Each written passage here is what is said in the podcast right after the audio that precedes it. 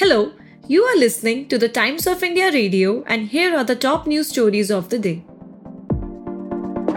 The centre on Wednesday responded to Congress leader Sonia Gandhi's letter to Prime Minister Modi and said she was trying to politicize the functioning of Parliament. Minister of Parliamentary Affairs Prahlad Joshi, in his reply to Sonia's letter, said, It is unfortunate that you are trying to politicize the functioning of Parliament and creating a controversy where none existed.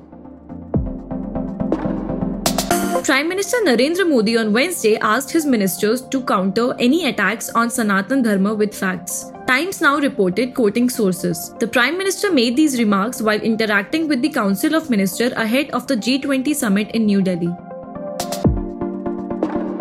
External Affairs Minister S. Jaishankar on Wednesday held a meeting with his Russian counterpart Sergei Lavrov in Jakarta on the sidelines of the East Asia Summit. During the meeting, the two leaders discussed the East Asia Summit and G20 issues.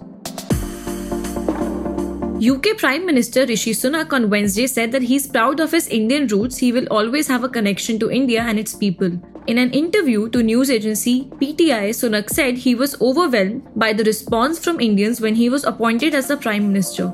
My wife is Indian and being a proud Hindu, I will always have a connection to India and people of India. Response from Indian people to my appointment as Prime Minister was overwhelming and humbling, Sunak said.